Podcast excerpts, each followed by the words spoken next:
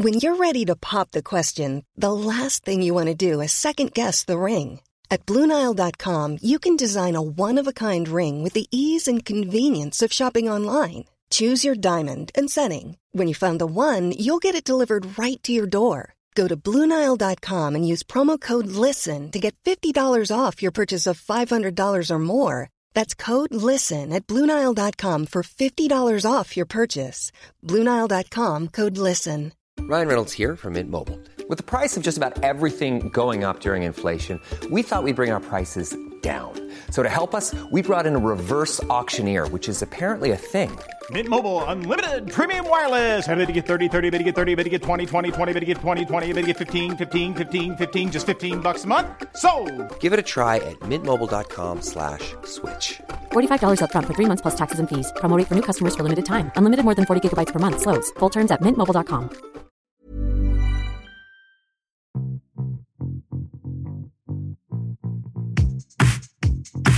Hi, I'm Pav, And I'm Neil.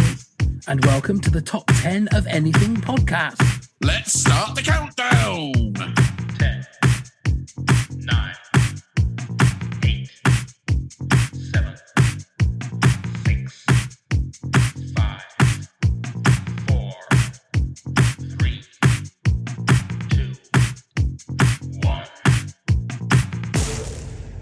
There are only 12 musical notes, but if you arrange them into a system of chords and melodies, add emotional lyrics, then you have the power to make someone cry with a song.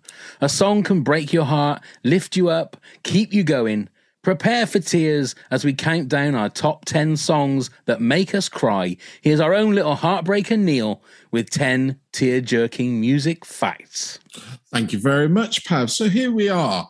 Rolling Stone wanted to find out what everybody's favorite sad song was. So they sent out a poll and did a, a, a survey on it. So here it is, as voted for by the readers of the Rolling Stone. At number 10, they chose Hank Williams, I'm So Lonesome I Could Cry. At number nine, Alice in Chains, Nutshell. At number eight, John Prine, Sam Stone. it's making me giggle like a little girl. You entered anything yet. At number seven, Pearl Jam, Black. At number six, George Jones, he stopped loving her today. At number five, Nirvana, something in the way.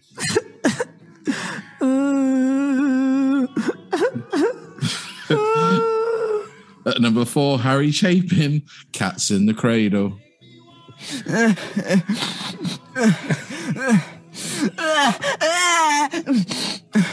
Was that actually crying? That is crying. I, I Okay. guarantee that is crying. Starting That's what it said on the file, then. anyway. Yeah. At number three, REM, Everybody Hurts.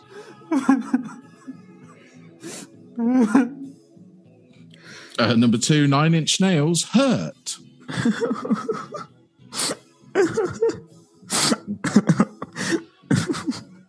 and the, Wait, please. I've the gone. winner by a long margin was Eric Clapton, Tears in Heaven.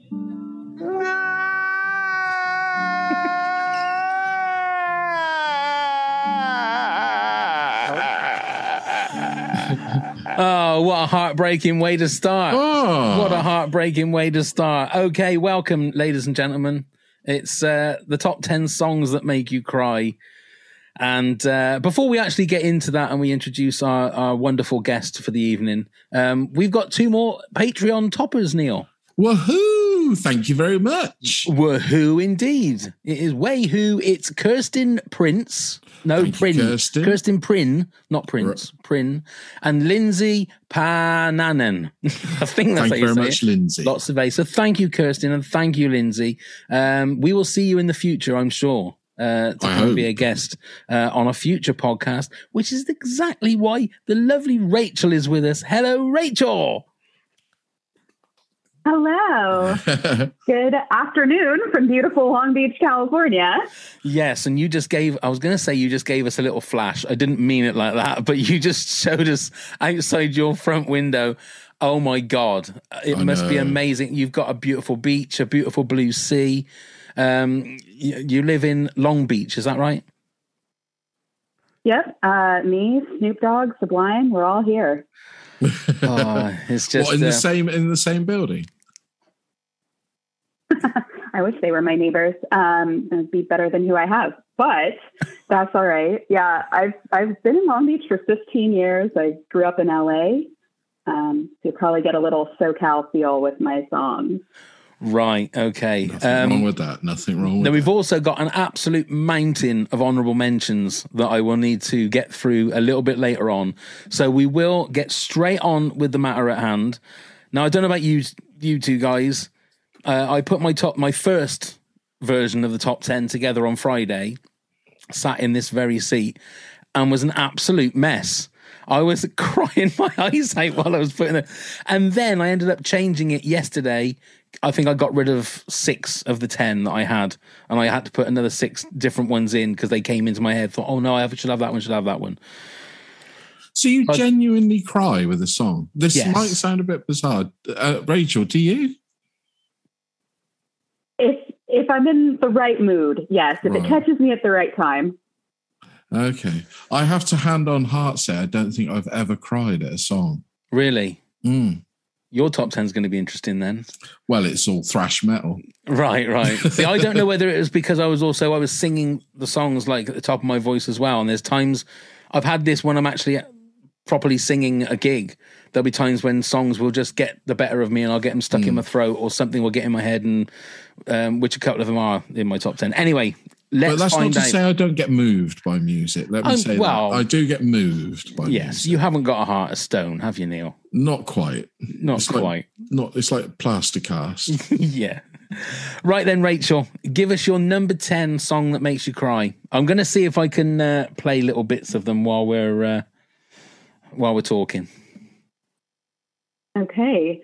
My number ten is "Nothing Better" by the Postal Service, and it's it's basically a song about a breakup, and uh, the it's a duet. So you've got the male and the female voice kind of telling their sides of the story, and he is begging to make it work, and let's work through it, and there could be nothing better, and she is shooting him down at every opportunity possible, um, and it ends somewhat inconclusive on let's say goodbye, and uh, I don't know, it it leaves a lot to the imagination, and I think it's a very relatable uh, situation for a lot of us. Hmm, I don't Kind know of this. upbeat though, tune wise. So What was nothing it? better. Say it was- Uh, what it was called again. I'm going to put it on my list. Nothing better by the Postal Service. Correct. Now, so what what year are we talking? Is this quite a new song or?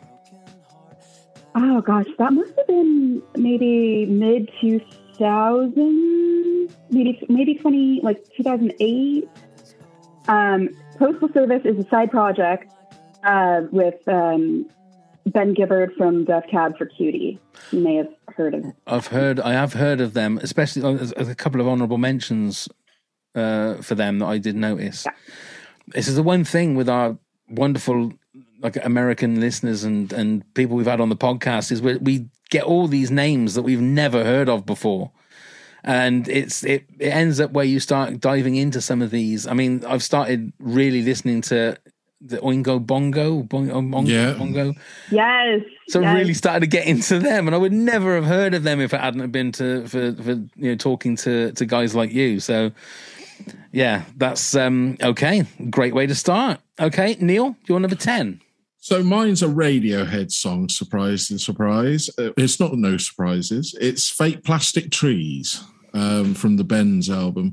Um, obviously, being in the nineties, it was part of um, my twenties, um, and it became very poignant to me. This song, um, just when I ever felt glum or I had an argument or uh, had a breakup, this was my go-to song. Um, not too sure. I've, I've never really looked into the meaning of it, um, why they wrote it or what it's about. Um, but yeah, it just it moves me. Do you, are you familiar with this one, uh, Rachel? This is one of the yeah. This is one of the ones I know. I don't Rachel, Yeah. I am. Right. I'm not a big Radiohead fan. I'm with you there, Rachel. I'm in the minority. I'm with you there. I'm in the minority, but it is. I think it's a beautiful song. It's not. It's not their uh, experimental phase. It's when they were just. To me, it was when they they were normal. If anything can be normal. I was just about to say, to me, it's like one of their normal, very um, inclusive songs that you can sort of get into. Do you know what I mean? It doesn't. It's, it Yeah. just seems like a good song. It is a good song. It's a lovely. now song. that I can hear it in the background, it is it is recognizable now that I Yeah. hear it. There isn't many Radio Hod, uh, Radio Hod, Radiohead builders. songs that I would say that I, I would know, you know, straight by listening to it. But that's one of the ones. That and probably Creep are the only two I think I really, really know. But Right. okay, that's a fair enough start. I mean, I mean they're they're known to be quite a downer kind of band, though, aren't they? They do a lot of what I would call depressing songs. Um, a lot of people class it as, you know, I mentioned No Surprises, which I would have thought is probably on a lot of people's lists. But you know, and I understand where it come where they come from. But at the second, uh, in second nature, it's it's beautiful music to me. To me, personally. Yeah. Um, it's a nice song. Yeah, I'll give you that one. It's a nice song. Um, okay, my number 10 comes from a movie. Did it play? Yeah, it's at the very, very start of the movie, I think. This is Ashes by Celine Dion from Deadpool 2. I don't know if you guys have ever heard it. It's it, the- start of the movie. It's very like James Bond, where they have like um, somebody dancing and there's gunshots going and looking through the. It's a fantastic song. I mean, I'm not a massive fan of Celine Dion. I think she can be a bit sort of over the top, a bit like Mariah Carey, sort of like using 12 notes when one note will do, kind of thing. But um, I don't know if, See, I'm not overly familiar with Celine Dion's catalogue. I really Well, am no, I'm not. But it was because they did like a really good video, and it's a very Bond sounding song. Right. Um, and the video is very good because Ryan Reynolds dressing up as um, Deadpool, doing his Deadpool stuff. But I then mean, they, I, re- I recall the opening, but I don't recall the song. I'm gonna have to watch it again. yeah, but the video is very much where it's just Celine Dion singing on a stage, and then it's obviously a woman dressed up as Deadpool doing all kinds of amazing dancing around her and stuff, and then a little bit of banter at the end with Ryan Reynolds. But it is just a fantastic song, and there's there is a version on YouTube like on a piano that's like a key lower, so I can almost almost sing it, but like she, I mean, she's got an amazing voice. Don't get me wrong, she's got an amazing voice, but it's a fantastic song. And and, and I, I think Deadpool Two is a really really good movie. Um, and it's a great way to start the song. And I think there's also a slow version of "Take on Me" during the movie as well, which is really emotional when it with what happens in the movie. I'm not going to spoil the movie on this one because that's not our job for this. Uh, Not this podcast. not so this why does it make you cry though? because it's just a beautiful song, Right. And it's also the, the the words in it. It's all about loss and about being down and rising up from the ashes of of that. And it's it, those kind of things just really get me when it comes to. Mm. Then again, all good songs are about being lonely and loss and death and the death of love and stuff like that. God, this is going to be this is going to be a rip roaring Yeah. positive positive gig. Um, but yeah, I don't know if any of you guys, uh, Rachel, have you heard this one? I haven't heard it, and I also haven't seen Deadpool 2, so I guess I have some homework to do after this. I think you do. You, I mean, have you watched the first Deadpool?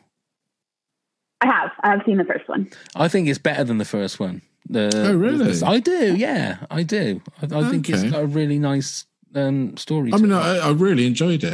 I- I'll have to watch it again. I've only seen it a couple of times. it sounds awful, doesn't it? well, not really. That's fine. Okay, uh, Rachel, your number nine, please. All right. This is The Crane Wife 3. Um, now, there's a Crane Wife 1 and 2. And I will say, if you listen to all three of them in a row by the Decemberists, uh, it, it's, to me, it's not necessarily sad, but there's sort of this like emotional arc, right? And if you listen to all three back to back, uh, it's like, I don't know, 14 minutes or something of this emotional journey. And by the time it sort of peaks in the third one, um, I'm usually a wreck. Oh, Uh, I think the, the chorus, Aw. yeah, it's like, I will hang my head low. And it's, just, it's very, I don't know. it, it tugs at my millennial heartstrings. I think this is like a very the Decemberists are a big band for my generation for sure. So Again, never heard of. So is it? No, it's no, the no. Crane Wife three. So it's like a trilogy of Yeah. songs, is it?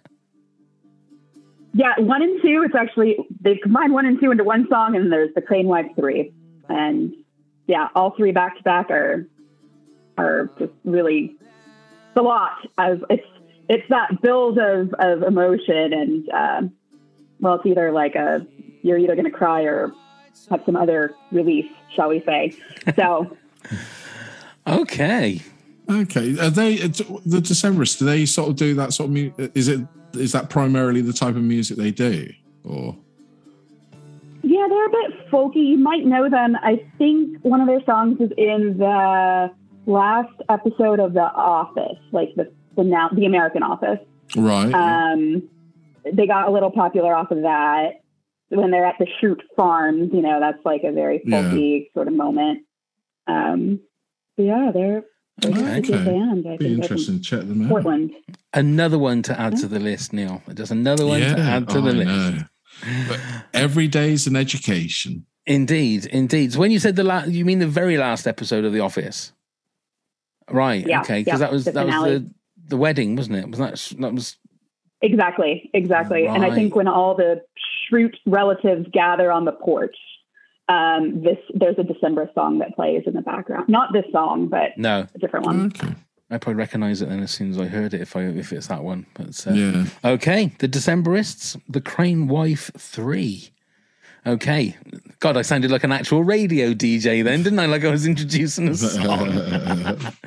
Go on then, Neil. You're number nine. So it's Marillion and it's Sugar Mice. Um, so it's going back to the 80s. It's a bit of English prog rock. You've probably have you heard of Marillion, Rachel? Not at all. Uh, foreign language to me right now.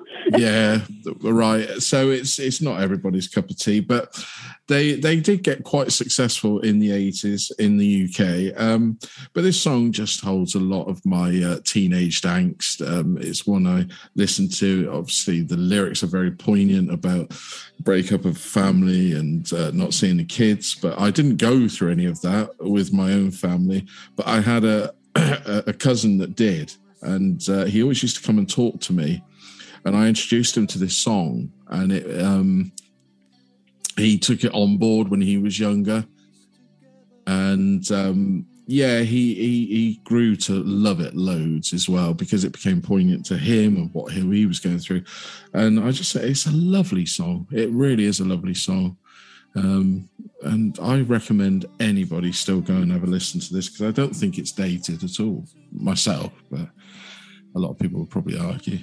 Well, as anybody that has listened to this knows, you're a big Marillion mm. fan, aren't you? Yeah, well, the Fish era, Marillion, there you go, which was from 82 to 88. Those albums I'm more of a fan of than the newer ones. Because I'm sure that younger people listening to this now, isn't there a more up to date act called Phish? There is, but spelt with a PH. Oh, is it spelled with a PH? Yeah. Right. Because when I was listening to, I can't remember what it was. It might have been K Rock, and they started talking about Phish. I thought, oh my god, he's making a comeback. Yeah. But that's not that. Is, so No, it's Rachel, that'd be more your one. more your expertise, I think. Yeah, that that Phish is actually I consider them. I put them in the same category as like the the Grateful Dead. They're a, like a jam band, Oh right. um, and I think actually the lead singer from Phish has been filling in for you know Jerry Garcia um, with some of the Grateful Dead gigs these days. oh right. Okay. So maybe not quite as hip and up to date as I think they are. Then. Not yeah, maybe not as current or right, not not new, but I guess they're still kind of out there touring all the time, so they're they're still around. Okay, right. Wow. Um, so for my number nine, this was one of the ones that um, popped in yesterday, um, and it's not it's not as well. It is a song, but it's just an instrumental, and for me, it's one of the most um, sort of uplifting. If you go on YouTube, and there are things like. Uh, what are they? What are they called? Like where they put loads of clips of amazing sporting moments or things like that. They mainly, sometimes, not ma- or mainly, but they sometimes use this music underneath it, and it's I can't remember how I don't know how you say it. Hoppípolla by Sigur Rós. Okay. But there is something about it. And again, I was listening to this yesterday in my car at work.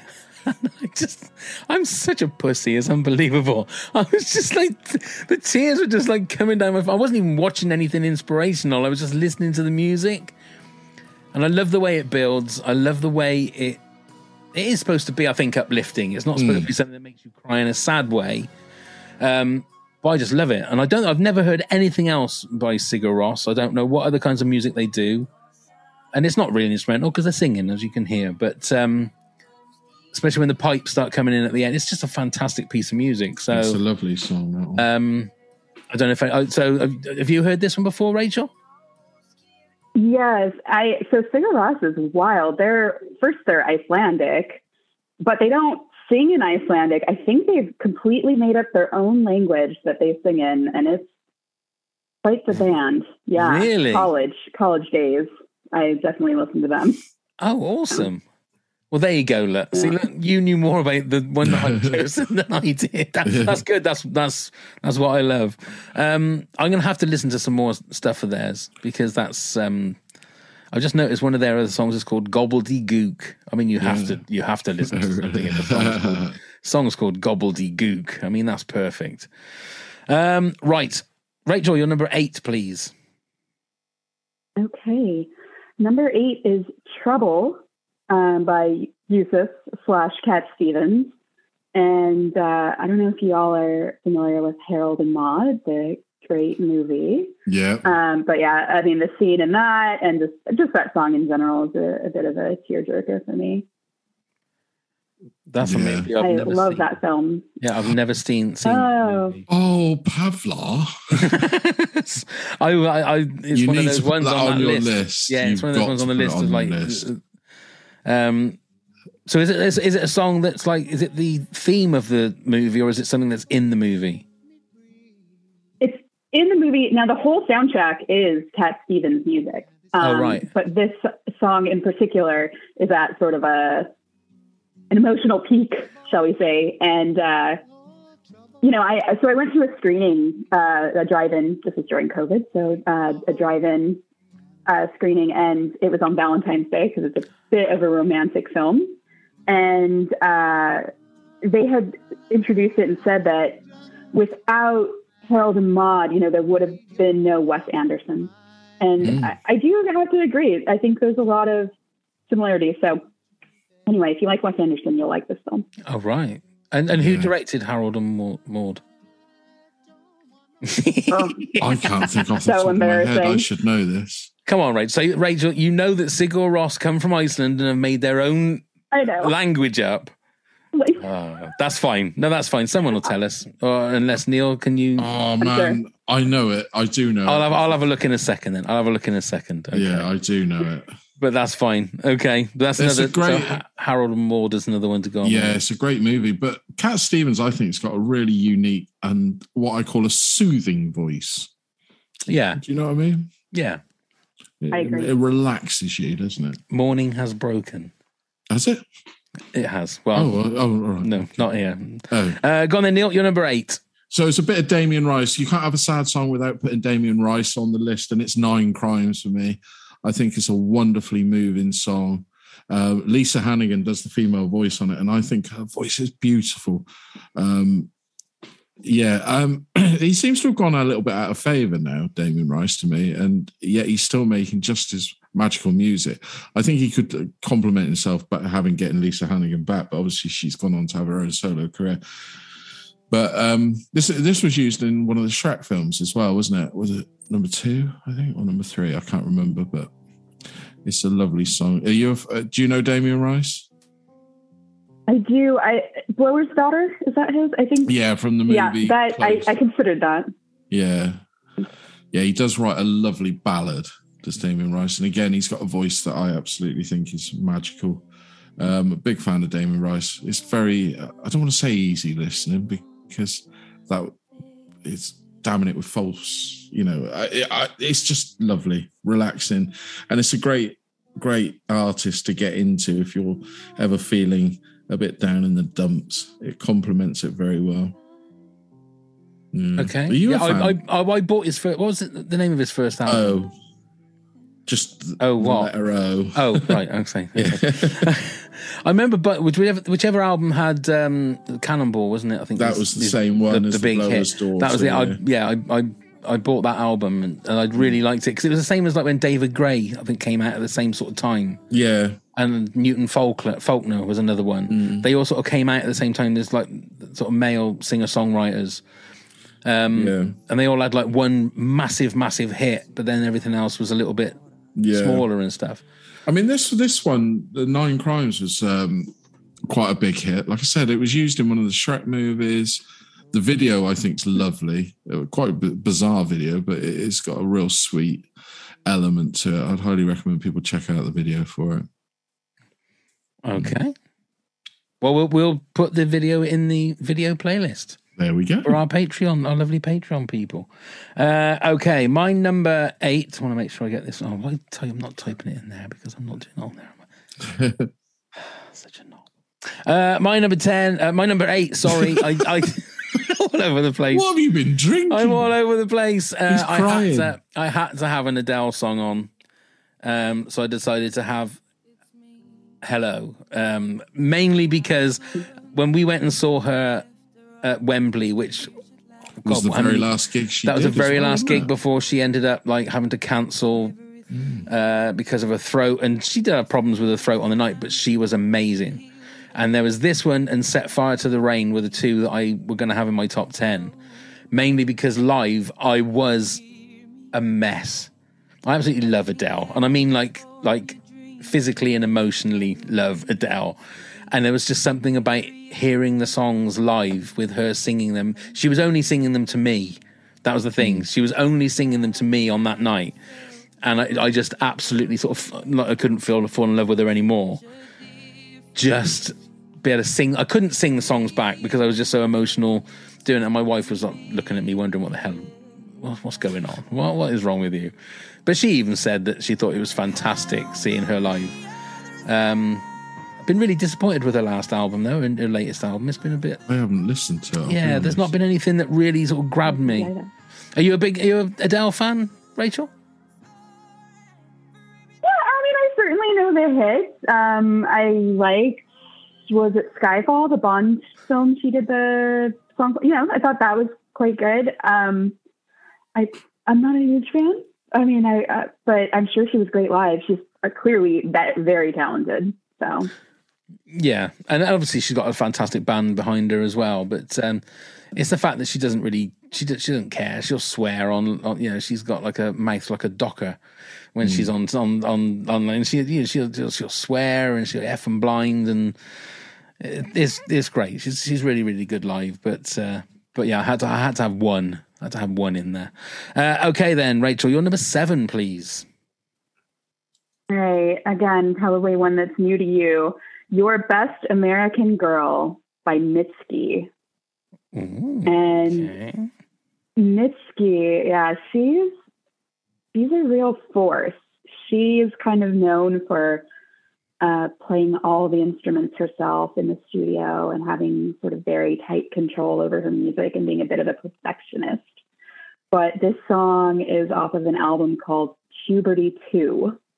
So you can, I guess it was a time in her life she was uh, re reimagining herself or something. Um, and she's uh, Asian American, and I think this is just about you know her being American but not quite fitting in, and uh, sort of meeting eh, her her boyfriend's family and and you know them maybe having questions about her and and just that I guess that sense of really not fitting in and feeling othered and um and it's very angsty. So it's it's sad but it's also it's a little angry.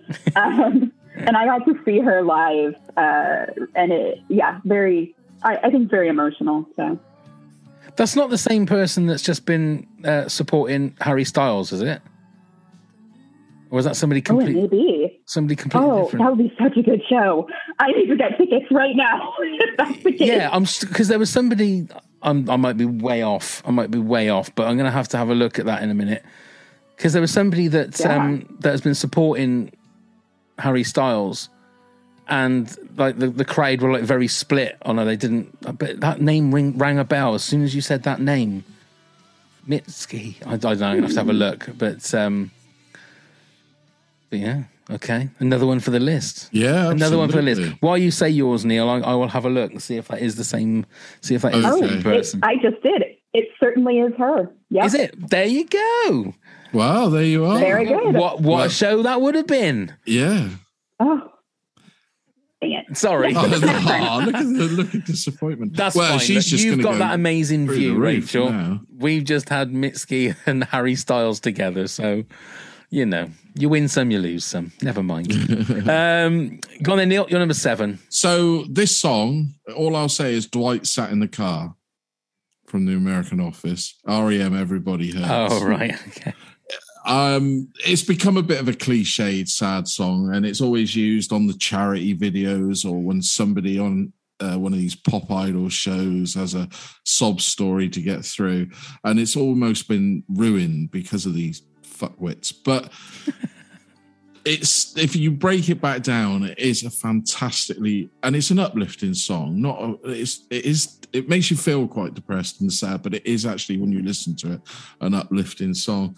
And it is it's still on my playlist now. I still sing along to it. I think it's beautiful. And i think michael stipe i miss rem to be honest. Yeah, i really miss rem and i think michael stipe has such a great voice and I've gone, I've grown to appreciate it a lot more over the years. Listening, uh, you know, recently over the years, listening to the back catalogue and the newer albums that I didn't really, I bought and never really listened to, but listening back now, I'm really starting to appreciate how great they were. Uh, but this still holds it to me. I nearly put um, uh, "Strange Currencies." Right. Uh, because I think that's another beautiful song. But I did choose this one because it is the heart tug. And of course, I've listened to this when I've been in a breakup, just like Dwight, sat in my car howling. but it is, it's a lovely song. I, I take it you're both fans. Yeah. I love REM. Rachel. Mm, Yeah. Yeah, it's Yeah. it's like you get used to them and then they're not there anymore, are they? You've still got the old songs that you can go to. you know, but- I miss them. I really miss them at the moment. I think they were just great. Makes them quite nostalgic, you know? Mm, Very, very, uh, for me, like early, childhood, you know, and I, I think of them. So, yeah, I was lucky enough to see them. I got to see them in Glastonbury. oh, did you? Yeah, 1999, and I still think that's one of the best shows I ever saw. So much so, I've pretty much forgotten the rest of the weekend. Just that set, it, it literally reignited a stronger love for them to me. And this, their version of this song live is just beautiful. Everybody around you is in. It's a real harmony you get together. It's lovely. Mm. And also, I'll tell you what, REM songs are some of the hardest songs to sing Right. because I think because his voice is so he's what he's got one of those voices that like Freddie Mercury or anybody like that that as soon as he sings you know who it is Yeah. you know that's Michael Stipe and some of the song well that, that all of the songs are very hard to sing because you end up when you're trying to sing him you end up just doing a really bad Michael Stipe impression Yeah. instead of trying to sing it the way you would sing it, you do it that nasally kind of. And I think he's the only one that can do it. So it's very hard to sing REM songs. I think anyway. Um, okay, my number seven. Um, totally selfish. The only reason I cry to this one uh, is because I. It's whenever Liverpool are playing, and the Kop starts singing. Well, yeah. and then you just ah it's just you i mean i love the song anyway the Gerry and the Pacemakers version. I absolutely adore that. But any time when i'm watching liverpool on live on the telly and the crowd starts singing I've, I've, I've been very lucky a couple of times to have been stood in the crowd when they're singing that. And there is I- i'm not religious that is the, as near to a religious experience as i will ever get in my life is having 40,000 people all singing that song to, to welcome your heroes onto the onto the uh, onto the pitch. So Which, uh, you, as your football team, and even I admire it. I mean, my football team would be listening to fucking Chas and Dave. but yeah, there you go. Um, Rachel, just uh, just YouTube Chas and Dave when we finished. If you want to, an, an absolute 100% slice of British music and British culture, Chas and Dave.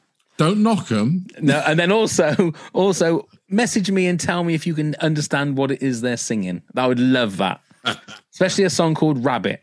Okay, there's a song called Rabbit. Okay, she's gonna write that one down. Noted. I sure did. Wonderful. I've actually never been to a soccer game, f- football game, uh, but I do have plans to visit your your beautiful country, and I'm going to have to go. So Yes, I think come you should. probably not till next spring, but Come come to the southwest and we'll take you to Swindon town. I mean, you will never. No, maybe Come not.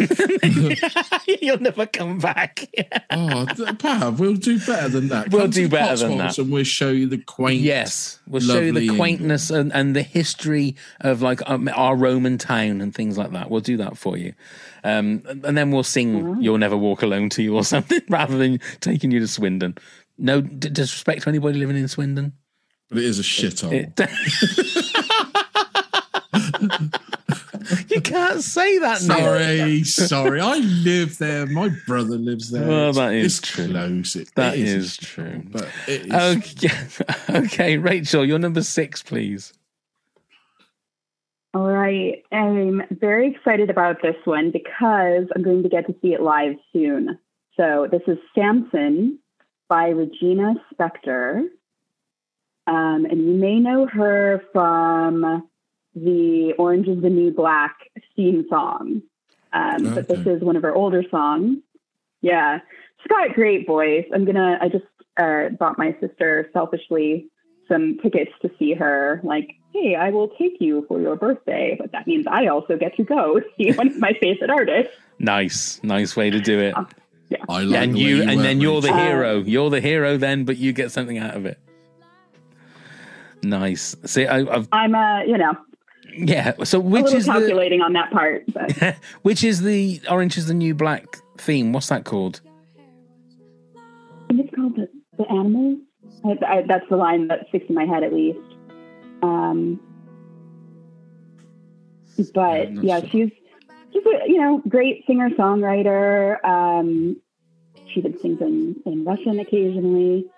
Um, very talented. I've, I've seen her live at least once already, so happy to see her again. Um, and this song, you know, it's um, it's pretty moving. I think the lyrics, you know, it is sort of that story of Samson of cutting his hair and what have you. At least she references it. Um, not that I'm religious, but uh, I, don't even know what to say. I mean, it's it's she's got crazy lyrics about a slice of Wonder Bread, and uh, she rhymes that with "went back to bed" and "not a hair left on his head," and I, I- it, it's somewhat nonsensical in a way, but just I don't know. Her voice and, and the melody is is very touching. So it's on my list. Okay. I mean, I'm going. I'm obviously will be listening to all these when I put the video playlist together. So, uh, Neil, if I don't call you like an hour after I've done that, can you call the police because there may be something I might have done something. Two little legs dangling in the doorway. yeah, the next Zoom video. will Wellness be- check. My legs will be just like that. well, my legs are normally just like that anyway. uh, go on then, Neil. You're number six. Um, so it's um, I'm a I'm a big fan. A lot of people uh, uh, I know like them. I'm not sure Pav does. It's Joy Division and its atmosphere. Mm. Um, I know it sort of regained a bit like the Kate Bush song has recently, and it gained a bit of traction because they used it in one of the series of Stranger Things. Um, but this got this always takes me back to a real poignant moment of when I was still married and my daughter had just started secondary school and she was really struggling with secondary school. And I was listening to the Joy Division album and this came on and my daughter sat next to me and burst into tears and she begged me not to let her go to school. She absolutely begged me. And the big softy I was, I said, all right, we'll phone in sick for you. But it really reminds me of that and the vulnerability of a child and uh, you know and, and your, own children and, uh, and that, yeah it moves me every time it just takes me back to that moment she never let go of me all day if you know what i mean i was i was her i was her hero that day, and this song reminds me of it. And I actually think it's a beautiful song, absolutely beautiful song. Are you a fan of this one, pal? Uh, no, You're a bit suspect of Joy Division. I you? just am. I and I'm obviously in the minority because everybody we've had a podcast with where we've mentioned Joy Division have always said. I mean, you were nodding there, so I, I understand that you must like Joy Division then, Rachel. Yeah, I do. Um, they're one of those bands I would say I'm sort of a passive listener, where if I hear a song, it's, it's clearly Joy Division. They're very recognizable, you know, and I, I generally enjoy it. But I, I have to say I've never like bought an album or anything. But yeah, I do quite like worth them getting into, Rachel. Worth getting into the albums. Okay. Yeah, I I, just don't. I I don't understand. They also they seem very depressing. He seems to sing out of tune, so I don't understand why. And it's probably sacrilege to say that. I don't know, but No, because uh, it's but, subjective, isn't it? It's but I'm like- obviously in a minority because so many people say how they love Joy Division. Hmm. So I'm I'm obviously They I'm make me obviously think wrong. of uh, is it Donnie Darko? I think has at least one Joy Division song in it. Um, long time since I've watched it. I mean, if it doesn't, Yeah. it should do because that Yeah. seems to me to be the perfect movie to have a Joy Division song in it. It just, I I, think it recognize that a- song. I do recognize that song, but I think I recognize that song from the trip with Steve Coogan. oh yeah, it was in Because there. when yeah. in, in the first series, when they're going through the hills of, yeah. I think he's going to see his mum and dad. I think, But it, it was nice for uh, it was nice to get the resurgence, not quite to the level of Kate Bush has got recently, but you know they used it in Stranger Things and it was picked up again. They do tend to use it. They've used it in movies before, and it gets used a little bit. It gets a little bit cliched again. yeah, Um, but I I just think it was such a sad loss, Ian Curtis. It really was. I'd love to, you know, if he was still with us now, to know what he'd be doing, to know the music that he could have made. well, he'd probably be sounding like John Bon Jovi and Diana Ross because they're all out of tune now as well. Where would he he'd still make a career out of it? But I do know other people that can't bear it. So you're not the only one. Oh well, that's all right then, because I just get the feeling that I'm the only one. The same with Radiohead. Well, no, because I, because Rachel. yeah, I was in the I- minority this time. yeah, I'm with you. yeah, I don't get that. Okay, uh, my number six is my other one. That's just a piece of music. I remember hearing this for the first time on the Ricky Gervais show Derek, and I think it's on the the pilot episode. And this is uh, a Nouvelle Bianchi by uh, Ludovico Einaudi. I've butchered that completely, but it is just one of the most beautiful pieces of music.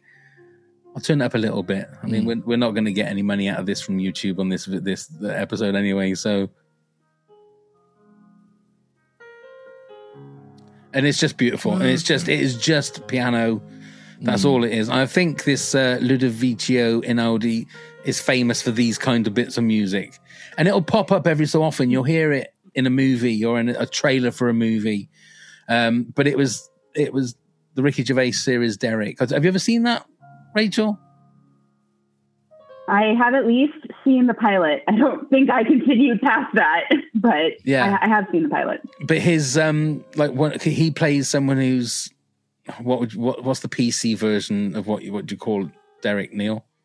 Learning difficulties. learning difficulties, but his favorite, and he and he works in an old people's home, and his favorite lady that that lives there passes away, and this music starts playing, and it kills me every single time, every single time. Um, so I had to put that in my top ten, and I, I only thought about that one because I thought about Hoppípolla, whatever it's called by Sigur Rós. I thought that's another piece of music that I absolutely love. Yeah. Oh. Are you a big fan of Richard Clayderman? I love Richard Clayderman. There's nothing wrong with really? and Bobby Crush. the names that Rachel have, has no idea about. You'll love Richard Clayderman, Rachel. Yeah, put on your list, Rachel. Um, and Hear this. Bobby Crush as well. We're subjecting you to torture here. I'm We sorry. are.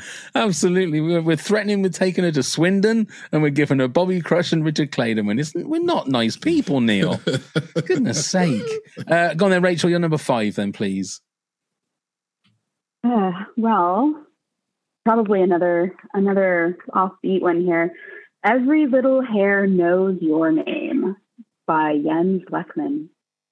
I think it's Every little hair Um, knows your. Is that hair as in like a rabbit kind of hair, or as in that? Okay. hair on your head. Yeah. Yeah. And it's uh, definitely kind of a, a breakup song. It's that, that yearning that, that, um, I know you so intensely that at one point we felt like we were one person and now we're split. Um, so full disclosure, I saw this, uh, I saw Jens perform recently after a breakup. I went by myself, I sat in the dark in the theater and sobbed for probably an hour. so it was based on a very, I know, I know, it was a real heartbreaker. Um, and he was playing with like a youth orchestra. So there was, you know, the live strings on stage and his voice is just, just crystal clear, beautiful. Um, so if you're not familiar, highly recommend giving him a listen. Re- repeat the name of him again, sorry. Jens Lekman, and it's J E N S L E K M A N. I mean, that's a great title to a song. Every mm-hmm. little hair knows your name. That's when you put that in the search. There isn't going to be many other ones you're going to need to find to find that one, are you? No. No, it sounds Sounds sounds lovely. It Definitely. does. It, it sounds lovely. Trouble is, if I, I think of that every time I think of that now, I'm going to think of you sat in a, a, an auditorium by yourself crying. You know what, though? It wasn't a bad experience at all. I think it was a, it was a very cathartic uh, situation. I left there feeling much better, like I'd, I'd left it all on the table. So, That's You know. good. That's good. And again, that's another thing that music can do, and it can draw a line under certain things. And like I said uh, in, in the intro, let you move on a little bit. But uh, great, that's a beautiful one. Okay, Neil, you're number five. So I mentioned her in my last one. Um, it's Peter Gabriel, Kate Bush, Don't Give Up. um, the whole album is superb, so, but this song uh, is so complimented by Kate Bush. Um, oh, just it's beautiful. It's a beautiful. Is it a breakup song? I don't know. Is it when you feel low? I don't know. It's just one of those songs that you put on and you feel sad. It's again, it's a bit like Everybody Hurts, yet it's uplifting. You know, it's telling you don't give up, keep going. Um, but I just think it's a beautiful, beautiful song. It's a song. If I was ever a songwriter, I wish I'd written. Yeah. Yeah. And I'm so excited. I- I'm kind of sad I didn't think of this one. Oh, I, yeah, I I'm wish I s- had thought of this one first. You know, it's, it's such a good song. That's good. Yeah, and I'm so excited because Peter Gabriel's got a new album coming out. Oh, I see. So, yeah, And is it is it new stuff or is not like stuff, brand new. Twenty years after his last one. It's Well, there you go. Why so soon, Peter? Yeah, well, he always takes a long time, doesn't he? Yeah. Better be bloody good. We find Which then I'm assuming then would mean that he's he's going to be out on tour again then. yeah, and I'll be there again. Yeah. Hmm. Fair play. I actually potentially before I changed my top 10 I had two Kate Bush songs in my top 10. Oh, did you? Yeah, I had Wuthering Heights because I just there is something about that song, especially the bass line. The bass line of that song is just, is beautiful, and the and the vocals. And this woman's work was the other one that I had, Right. which I don't know if you've seen the video to that one. It's got um, Tim McInnerny. Uh, and Kate Bush is playing his wife, and and like he's he's waiting in the hospital, and things are going wrong and stuff, and it's so heartbreaking. I thought you were going to say the man with the child in his eyes. Well, that's another great That's a beautiful song. She wrote that one. when she was 13. That man with the child in her eyes. There you go. There's a little fact for you. Why wasn't that at the start of the show? Now. Oh, yeah, blah. Um, okay, so my number five. Um, I don't know how many. T- I think I've probably spoke about this musical and the songs from it. I think every episode we've ever done of this leading podcast, Neil. Um, I had to choose one from The Greatest Showman. Ne- nearly every song when I'm watching the movie makes me cry, but I decided to use From Now On um, as the song that just gets me. I can sing this one, but I can't sing it if that makes sense because I just I choke up before I get a chance to actually get into it and sing. It's oh, it's beautiful. It's a beautiful song. I could have probably, like I said, chosen any song. This is me is another one that's great from The Greatest Showman. It just means a lot. And I said before, you see the video of I can't remember the name of the lady that sings "This Is Me," but her doing like the almost like the rehearsal version of it. She, she's finding it very hard to to keep everything going. But this, I think, in the in the actual movie, the context of the movie, this is the one that hits the hardest. I think for me. Um, but then I just cry at the at the whole movie. I don't know what it is. I still don't know what it is about that movie. I must Um, watch it again. I must watch it again. Yeah, I I can't. Rachel, I, I've never seen it. I hear you talk about it on here all the time. I know, and I've I've told myself I have to watch it. So to no, be I fair, really with do. the amount of times that we've talked about it, you probably don't need to watch it now. You probably know everything there is about it. Like, you don't need to. We've told you everything about it. But it's, it's a great. I mean, you know, we've got a top ten movie soundtracks coming up, and then this one's going to be very high on my top ten, I think, because it's there isn't a bad song on the whole album. Hmm. You know, it's very rare you get a, movie soundtrack where the songs are in the movie that you know there isn't one that's just maybe a bit dodgy, but yeah, you can't uh, can't beat it. I'm sorry, you just can't. Okay, Rachel, your number four, please. Ready to pop the question? The jewelers at BlueNile.com have got sparkle down to a science with beautiful lab grown diamonds worthy of your most brilliant moments. Their lab grown diamonds are independently graded and guaranteed identical to natural diamonds, and they're ready to ship to your door. Go to BlueNile.com and use promo code LISTEN to get $50 off your purchase of $500 or more. That's code LISTEN at BlueNile.com for $50 off. BlueNile.com code LISTEN. I'm Sandra, and I'm just the professional your small business was looking for. But you didn't hire me because you didn't use LinkedIn jobs. LinkedIn has professionals you can't find anywhere else, including those who aren't actively looking for a new job but might be open to the perfect role, like me. In a given month, over 70% of LinkedIn users don't visit other leading job sites. So if you're not looking on LinkedIn, you'll miss out on great candidates like Sandra. Start hiring professionals like a professional. Post your free job on linkedin.com/people today. Hi, I'm Daniel, founder of Pretty Litter. Did you know cats tend to hide symptoms of sickness and pain? I learned this the hard way after losing my cat, Gingy. So I created Pretty Litter, a health monitoring litter that helps detect early signs of illness by changing colors, saving you money and potentially your cat's life. Pretty Litter is veterinarian developed, and it's the easiest way to keep tabs on your fur baby's health right at home. Go to prettylitter.com and use code ACAST for 20% off your first order and a free cat toy. Terms and conditions apply. See site for details. Mom deserves the best, and there's no better place to shop for Mother's Day than Whole Foods Market. They're your destination for unbeatable savings, from premium gifts to show-stopping flowers and irresistible desserts. Start by saving 33% with Prime on all body care and candles. Then get a 15-stem bunch of tulips for just $9.99 each with Prime. Round out Mom's menu with festive rosé, irresistible berry chantilly cake, and more special treats. Come celebrate Mother's Day at Whole Foods Market. Okay, um, one of my a, a little more mainstream here, Danny's song "Loggins Messina." Um, I don't know what it is about the song. I don't have kids. Not even sure I like kids, but this song really, really gets me. Um, I think it's like a very good, maybe first dance at a wedding. I don't know. It's just it's very touching thinking about this couple's future. So So who is, Yeah. is Loggins and Messina? Did you say? mhm. yep, Now, yep. Is that the Loggins? Is that Kenny Loggins? it is. It is. Wow. And Messina is also famous from I think something else, but I'm I don't truly know. So, but yeah, I mean, Kenny Loggins to me is a legend because Footloose to me is again one of those perfect pop songs. It's an absolute perfect pop song, but I've never heard of this one before. So, so Loggins and Messina is that an actual? Do they have like albums together? And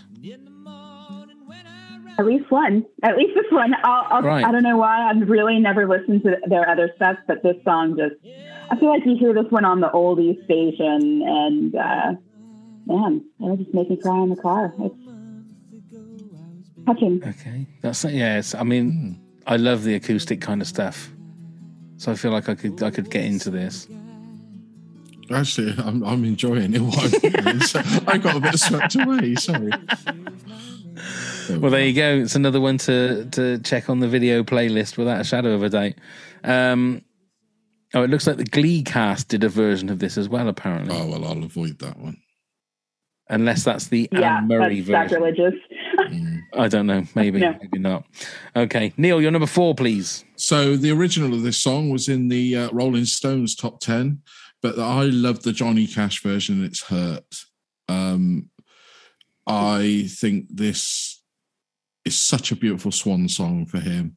I love watching the video. Well, it makes me quite not emotional enough to cry because I haven't. Yet, you just don't do that, Neil, do you? You've got no, No. moisture in your body. How are you going to No. cry? I'm just made of sand and dust. You are. Um, but this is uh, I don't know I don't quite know how to put my finger on it what it does to me, but it really is um, a lovely, lovely song. My son, not he doesn't play it live, but he plays it at home and he's practicing. And he does a lovely version of it as well, but a little bit different. Um, I think it's just a wonderful song. I mean, I do prefer this song over the Yeah. uh, this version over the Nine Inch Nails one. Um, but I just think it's a beautiful song. It really is. It is my number three. Oh, wow. We've got a duplicate. Yeah. We got one.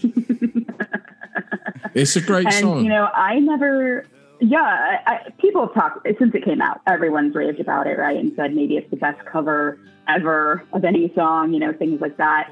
I just sort of dismissed all that until I went to the Johnny Cash Museum, learned all about his life, and at the very end, before they make you exit through the gift shop, they have this uh, video playing on a loop and wow. they have some of the the props from the video, like the chair that he's sitting in and stuff. And I just embarrassingly cried in public, standing there in the museum watching this. I bet you weren't the So only one. it- yeah, maybe that's where I need to go. I- I'm sure I I could wasn't. imagine. Nashville, go on, mm. yeah. Fun thing. Right. And the thing we're is we're all like, going to Nashville. All right, Yeah. you're coming again, Rachel. Let's go to Nashville. It's also the fact that, that the the Logan trailer used that song, and that was that's one of the best trailers I've ever seen Mm. for a movie. The, And it's the, end credit song as well, isn't it's it? the end credit song, but it just works perfectly. Mm. It worked perfectly for him as a song in his a swan song, if you like. Mm. But it also worked perfectly for that specific movie. What the movie was about just worked Mm. perfectly. Not in my top ten though. Oh, we could have had one. All of us had one together, but we haven't. Never mind. Great one there though. Uh, okay, oh, just a quick question. Oh, yeah, on go on. one. Have you ever sung that in your live sets? I haven't. I haven't. Um, because it's it's Nine Inch Nails, isn't it? That did the Originally, yeah. original. Yeah. Now, am I right in remembering that Nine Inch Nails? Of, of- again, every, uh, are you a fan of Nine Inch Nails, Rachel? Not overly. I, I I mean, they were certainly around when I was, you know, growing up, but yeah, Trent Reznor's. I mean, he does all his soundtracks now. He yeah, does. yeah. I, I've wa- listened to the Hurt version. It always sounds like there's a note that's out of tune. Now, is it supposed to be like that? Oh yes, yes. I know exactly which note you're talking about. Uh, yeah, uh, is it? Yeah, yep. Know the note. Um, yeah, which isn't in the Johnny Cash version. I think that's why I, I love the Johnny Cash. Uh, But I think there's another it's a bit like Joy Division. Loads of people seem to say how great Nine Inch Nails are. Everything I've listened to theirs, I just cannot get into. I'm such a boring listen. for you. Eh? I would have thought it's too heavy for you. Some of it. Too heavy for me. Well, Yeah. possibly. Do you know what I mean? You're not a big fan of that sort of music anyway. So No, but it's just the fact that like that was what put me off. There was no reason to have that one note slightly out of tune, and it ruined the whole song for me. But then you listen to the Johnny Cash version; it's like a perfect song. It's heartbreaking, perfect song. Um, okay, my number three, uh, sorry, number four is one that you may not have heard of. It's a deep cut for Robbie Williams that was on his last album, uh, Heavy Entertainment Show, I think was the name of the album, and it's a song called David's Song um, and it. I haven't, I haven't actually looked to see what the song is about, but but from the lyrics, it sounds like it's about somebody on their deathbed uh, saying goodbye to people, and it is absolutely heartbreaking. And I prefer this to like Angels, which is probably his biggest his biggest song. And I've looked everywhere for the backing track of this. And when I sing along to this, I cry. I just cry. And it's just beautiful. But it's also that th- there's a couple of lines in it where it's. I'm gonna have to turn it down because I will. Don't start bloody crying. No, No. crying. No, but it's it, there's there's there's a couple of lines in it that were like a certain time a few years ago were meant a lot to me, but not in a positive way, in a negative hmm. way, and it and it really got me thinking about life and things and what your life really means and what we what what what should we do and it gave me loads of questions to ask about myself and my personal life. It was really, really a strange, strange time. And I still think about those feelings whenever I hear the song. Um, it was a little bit higher in my top 10 until I sort of moved things around. But but I recommend having a listen to it because it's a beautiful, beautiful song. What was it called again? It's called David's Song David. from the Heavy Entertainment Show album, which was his last um, proper album. And it's very much in the vein of Angels, which is like his biggest hit. Uh, But I think the, the the lyrics to me seem a bit more personal to me. Um, Now, you see, I could say something controversial about Angels. I What? think it's one of the most boring songs I've ever heard. yeah, and that's you're quite within your right. no, to- no, no. That's what I mean. Uh, that's so it shows how subjective it is. You see. Yeah.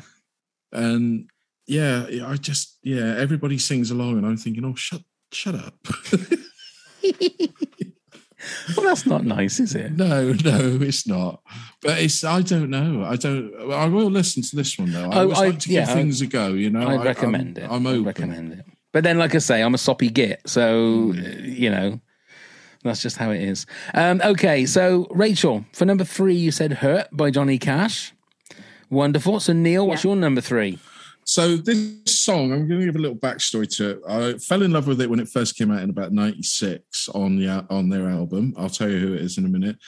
And then it came back into my playlist big time because a friend of mine um, ended his own life, somebody I knew, and I sort of found solace in music. But this song in particular, because the um, E, the singer of Eels, wrote this about his sister. Um, and used her voice, the last known recorded voice uh, before she committed suicide.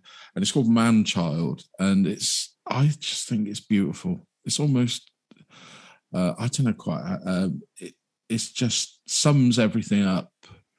You know, if you're going through depression, um, which I went through, you know, a bit of mental health issues in myself over certain things, um, it helped to know other people were there. And if you read about, if you, I would always recommend people that have got or struggled is read the book, The Things the Grandchildren Should Know that Mark Everett wrote about the troubles. Because, I mean, if he didn't have bad luck, he'd have had no luck at all, I think, um, growing up with his family, the loss of family members and things like that.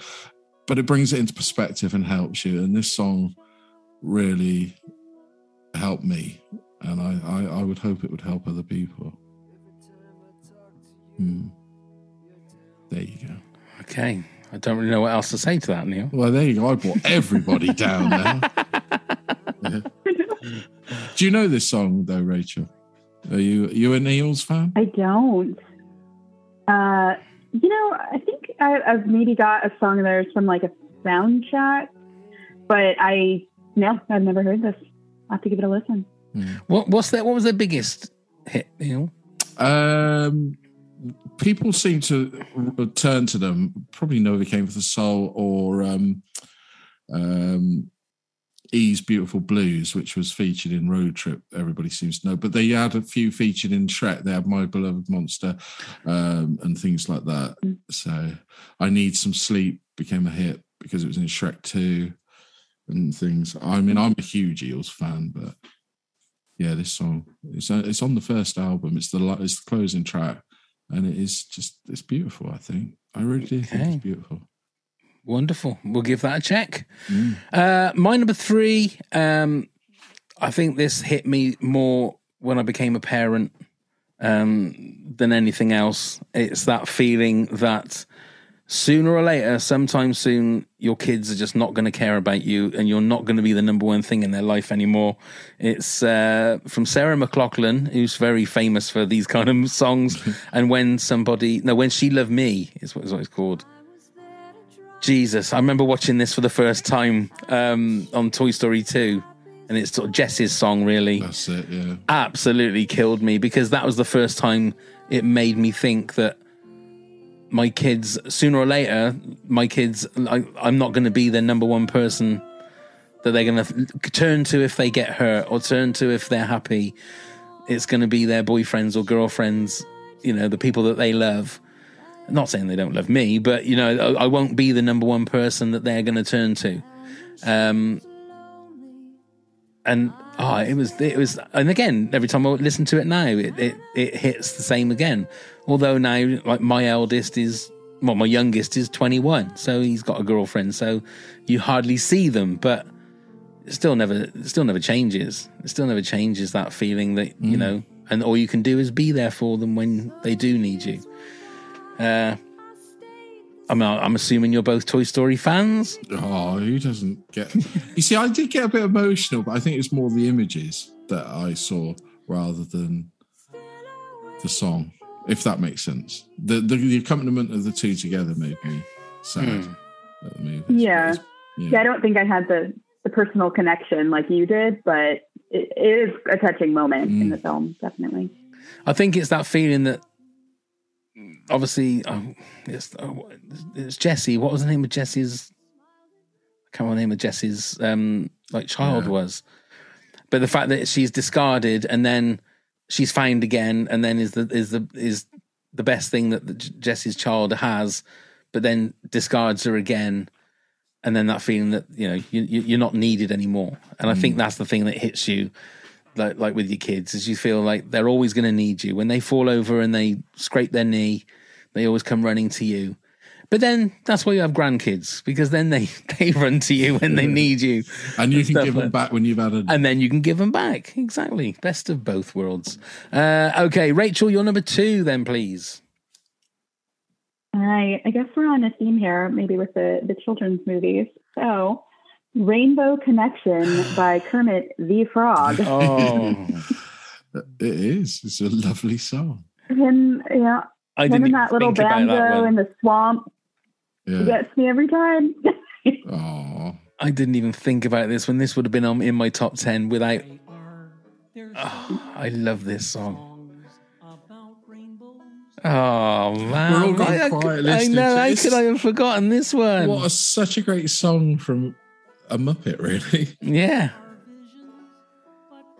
Ah, Yeah, Paul it's a beautiful was, song, was the isn't guy it? that wrote it, wasn't he? Say it again, sorry, Pam. Paul Williams Right, like- Yeah. was the guy that wrote it. Such a simple Phantom of song. the Paradise and all that. Yeah, yeah, yeah. Oh, what a song! Well It is a done, Rachel. You, song, yeah. you've won the podcast with that one. I think. We all forgot that one, didn't we? It nearly could have been my number one, honestly. It was it was a real toss up. I, I do love this song and yeah, it's hard to hear it without tearing up a little bit. Yeah, yeah. Oh, And it's a great movie as well. It is. I, I, haven't seen the seen it for ages, but I, I need to watch that again. Oh, I got to stop. Gotta Yeah. stop. that is a great one. Well done, Rachel. Well done. Uh, go on then, Neil. You're number two. So this is a song dedicated to all fathers and father figures out there. It's Pearl Jam's "Man of the Hour." Um, I, uh, it just sums up what a father is to you. It's a song for a father. Um, I believe they used. Uh, well, I, I don't believe. I know they used it at the end of um, Big Fish. Um, you know the Tim Burton movie. Um, but obviously, I was acquainted with it before me, and I'm so excited. And I hope I w- hoping they sit, they play it when I see them next week.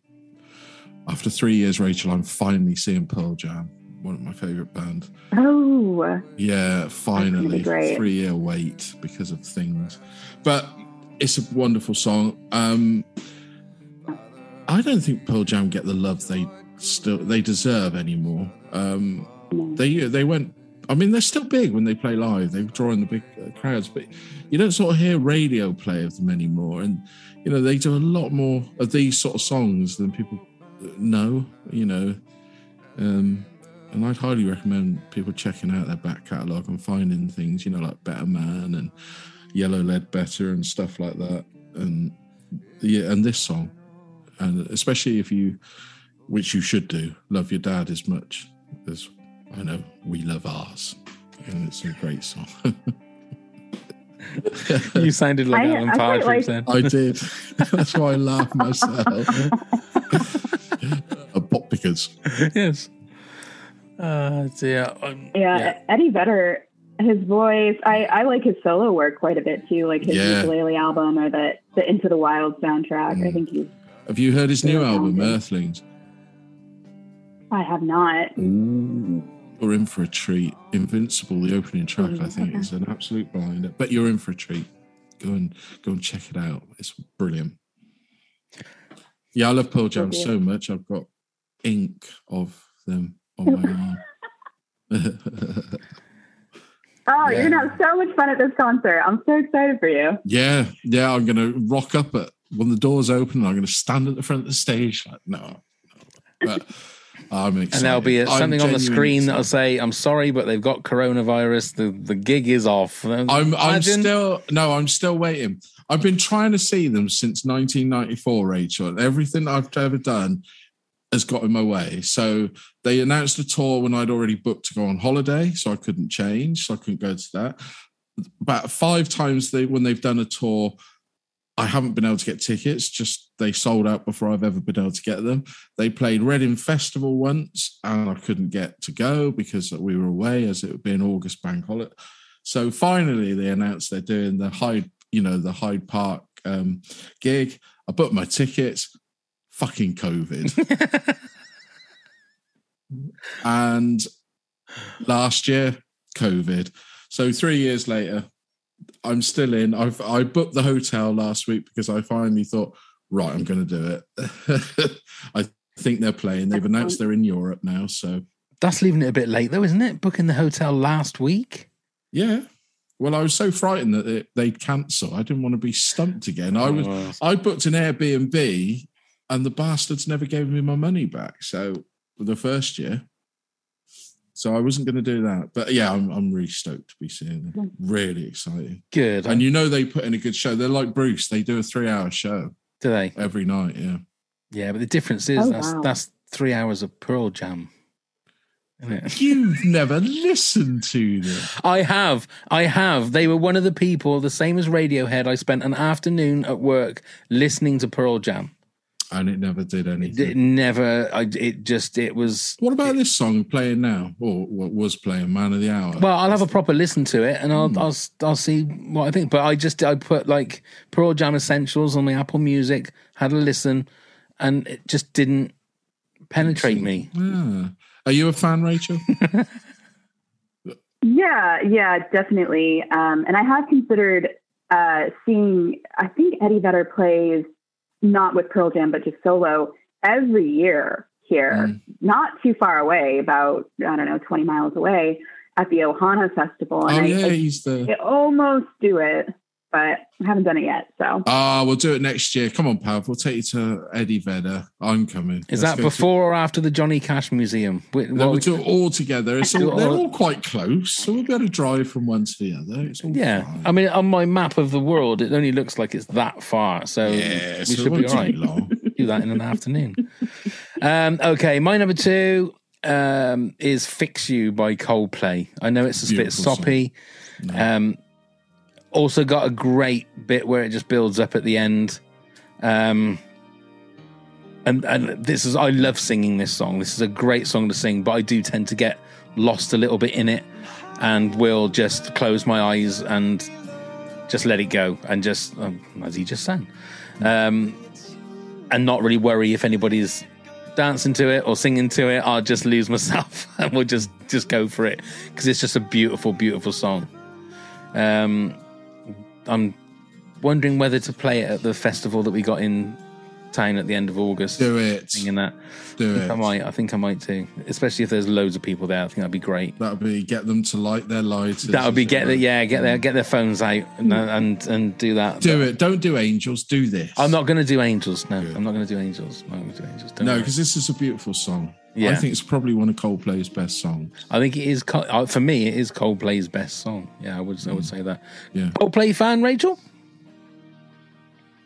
I I can't. I can't. I know. I feel like I'm going to be kicked off this podcast, but I do not like Coldplay. Oh right, okay. I think the radio here just played them to death.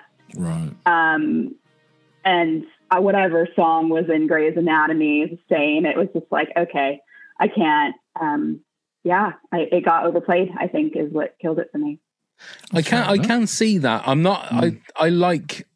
I don't know, probably half a dozen of their songs. The, you- you're the same as me then, Pav. There's a handful that I really like. The Yellow being one, which was the Yeah. original song, but a lot of them are dire shite. You know, they just Yeah, drab. I think is the word. and I think some of them are also written and produced because they're to be played in stadiums. Hmm. Do you know what I mean? Or they're going to be used in an advert. That's why I get the feeling that some sometimes they're like that. And But also, sorry, I was also go going to say Chris Martin. I don't think he's got a very good voice. he's not got a classically great voice, but he's got again one of those voices. As soon as he sings, you know it's Chris mm. Martin. But watching very- some of his live footage, I've really not been impressed with his Yeah, singing. no, but then he's Not that you know, give a shit. he's got he's got millions in the Yeah. bank, Neil, and we're Yeah. doing a podcast on a Wednesday evening. So Yeah, I you know, I'd rather be doing oh, exactly, exactly, because we would Especially- be talking to Rachel. exactly, especially with Rachel. Although if we have millions. We could be going over and visiting Rachel uh, with that wonderful beach and the wonderful sea, and then go into that festival, and then to- go into Johnny Yeah. Cash's uh, museum. You know, but yeah, you can't. Have I'll everything. tell you, I Oh, there it is. Look there's at millionaires that. over there. Anybody that is listening to this on the podcast, please go to our YouTube channel and just go and see that because the view is unbelievable. And Rachel wakes up to that every day. I'm so lucky. And actually, I have to go back now that we've we've seen the view. Um, Paul Williams, who wrote Rainbow Connection, I did say that right, but right, Paul Williams. Yeah. Yeah. He apparently lives on that island over there. No. Never never seen him in the flesh, but that that little man is is on that island. So Wow. Oh, we're definitely going I mean, now. Does he own that island? Because he probably has enough money to own that island, I would have thought. Uh, maybe. Uh, no, but he he just has a house. Um, and to tell you the truth, the houses there are not uh, especially huge. It's just that they're they all come with docks and uh, you know boat boat property, and they're gorgeous and old and beautiful. But uh, yeah, I think the the most expensive house there went for like 12 million or something along those lines. Wow. So, Wow, wow. and they're small, they're tiny little lots. You can reach out and touch your neighbor. So, Really? Is there is there a bridge from the mainland to the island? Because I'd love it if there was, and it's called the Rainbow Connection. I would love that. Wouldn't that be great if they called I would that? suggest that at city council. Yeah, There you are, yeah. and then you then you'd know that he lives there, wouldn't you? Because you think, hang on a minute, Rainbow, it, Paul Williams has got to live here if that's called the Rainbow Connection. Oh, that's fantastic. Okay, uh, so I've done my number two. So before we reveal our number ones, then Rachel, do you want to just give us a countdown, your countdown from ten to two, please? Absolutely. All right. We've got Nothing Better by the Postal Service at number 10. Number nine is The Crane Wife 3 by the Decemberists. Eight was Trouble by Cat Stevens. Seven is Your Best American Girl by Mitski. Six was Samson, uh, Regina Spektor. Five is Every Little Hair Knows Your Name by Jens Lekman. Four was Danny Song by Loggins and Messina. Three, I shared with Neil, Hurt, Johnny Cash. And two was The Rainbow Connection by that famous frog. Yay! Uh, yeah, go on then, Neil. You're ten to two. Okay, so number 10, Radio Hate. Hate. Radio, that's more like it. Radio Hate. Radiohead. That's it. Fake Plastic Trees. Number nine, Marillion Sugar Mice. Number uh, eight, Damien Rice, Nine Crimes. Number seven, REM's Everybody Hurts. Number six, Joy Division, Atmosphere. Number five, Peter Gabriel and Kate Bush, Don't Give Up. Number four, Johnny Cash, Hurt. Number three, Eels, Manchild. Number two, Pearl Jam, Man of the Hour. Lovely. And mine is number 10, Ashes, Celine Dion. 9, Hoppípolla by Sigur Rós. 8, Hello by Adele. 7, You'll Never Walk Alone, Gerry and the Pacemakers or The Kop at Anfield. 6, Nuvole Bianche Ludovico Einaudi. So, 5, From Now On, uh, The Greatest Showman. 4, David Song, Robbie Williams. 3, When, when She Loved Me, uh, Sarah McLachlan. And 2, Fix You by Coldplay. So, Rachel, what is your number one song that makes you cry? every single time. Gone Away by The Offspring. And The Offspring, I think, are one of those those SoCal bands. I think they're from Orange County. Um, they're known for really silly songs, like "Pretty Fly for a White Guy," you know. But this song is just a tearjerker, and uh, you know, it's about death and loss and those things. Um, I don't know. It just gets me. Uh, it chokes me up all the time. And I did So- peek ahead. Somebody had mentioned it in the honorable mentions, so uh, apparently I'm not the only one. Is it is it what makes it something that makes you cry? Is it is it it goes back to your early days or a specific memory? I mean, you don't have to share with us if it's personal, obviously. Yeah, no, it must. It, I, I- you know, I've been listening to Offspring since I was 10, 11 years old, so I guess it must be somewhat nostalgic. Um, but I think just the intensity in his voice, in Dexter's voice, and the way he delivers the song, it it just it hits me to the core. So I have to say, I think I only know "Pretty Fly for a White Guy," and was there another another big hit that they had? Oh, in Get a job or whatever it is, or yep, yep. that would be the other, other one then. Mm. Now they're not the ones that did the the cover of um, "Smooth Criminal," are they? no, that was Alien Ant Farm. Alien Ant Farm. That's right. Always get those mixed up. Okay, I'm going to give that one a listen. Definitely give that one a listen because that looks like. I mean, as Neil said, it might be a bit too heavy for me, mightn't it, Neil? I mean, you Might know, well, I've never known you like any sort of heavier music. Not, not, not criticizing. It's not your forte, is it? It's not your style. Well, I mean, like, isn't the Eagles heavy? I'm joking. I mean, I, I mean, I like some of Bon Jovi stuff, but I suppose that's not even classed as heavy, is it? I suppose that's just rock. Yeah, Yeah, yeah. uh, All right, I'll give you Bon Jovi. That's rockish. There you are. it's rockish. It's rockish. Okay. Uh, thank you very much for that, Rachel. Go on then, Neil. You're number one. The Dead Kennedys, too drunk to fuck. no, I'm joking. I'm really joking. Honestly, I'm joking. Um, no, No, hang on. I need to listen to that one. Is that is that actually a song? Or that have is you- a genuine song. I love Yeah. the Dead Kennedys. I really do, and I I absolutely love the Dead Kennedys. I've Um, never. Oh my god, there is a song called "Too Drunk to Fuck." I don't believe. Yeah, it's a genuine song. They released it as a single. When you go to their tour, you buy the T-shirt with it all on. No, it's let's change it down. It's actually Leonard Cohen, and it's "If It Be Your Will." Um, I always think everybody has a funeral song in their head. Um, I know it sounds really morbid, but I'm sure we've all got a song we would like to be played at our funeral, and this would be mine. Um, Sorry, what was it called again? If It Be Your Will. It's on the Various Positions album. Okay, keep keep talking. Um, yeah, I just I think it's uh, just a beautiful song. Now I know everybody doesn't like Leonard Cohen, um, and people can be dismissive of him and everything, but I I grew up listening to Leonard Cohen, and um, his last album, If You Want It Darker, was very much like Johnny Cash's last album to me.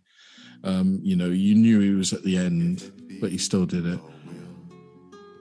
Uh, but this song, yeah, it's what I like. I said, it's what I call my funeral song. I want it played when I'm burnt to a crisp, um, and this is the one.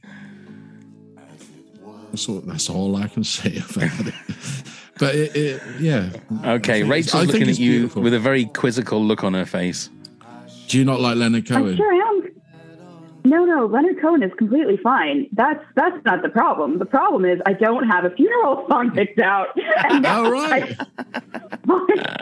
I do thought I need one? I guess I do. Yeah, there you go. There's uh, Hmm. you will be thinking about that now. But I, I thought most people did. Yeah. Yeah. Does it? Does this do maybe anything it's for the you, offspring. I don't know. Yeah. well, uh, I I need to look, listen to it properly. I have to say. Hmm. Uh, again, along with Joy Division and Radiohead, and I don't quite get Leonard Cohen. Right. I don't quite. I mean, I, I'm sure his lyrics are beautiful and the melodies are beautiful, but he seems to sing the same note. Is that is that sort of the way that he sings? I don't. I mean, quite, his last album you'll probably detest. I mean, he obviously he was on the way out, and his voice is, was never never sounded so deeper. Oh right. You know, it's almost like um, what's his name in um, Paint Your Wagon. You know, Lee Marvin. Oh, Lee Marvin. Jeez. Yeah, it's almost down as low as that. Um, but to me, this album is up there as probably one of my favorite of his albums, various positions. It's the one that had Hallelujah on. Right. Um, which unfortunately has been a little bit tainted for me because it's just been covered to death and everybody wants to do it. Yeah. But I still stand by Leonard Cohen's version is by far the best. But then, isn't that the mark of a good song? Is that so many Yeah. people want to cover it? Yeah, yeah, and it is a great song, great lyrics. Uh, as Yeah. you said, he was a, he's a songwriter, uh, uh, you know, uh, definitely a poet. Yeah. Yeah, Yeah. An acquired taste, though, you'd say. yeah, um, yeah. But again, you speak to so many people, and they they love Leonard Cohen. Mm. You know, when you you find out that they they've discovered and they've fallen in love with it, and yeah, it's not all Wonderful. melancholy and dull uh, and depressing. It No. really is. You know, No. he does do a lot of uplifting stuff as well. I hope that nobody listens to this that is sorting out your funeral and accidentally just cuts it to the bit where you said the dead Kennedys. So then when you're oh, dead, Okay.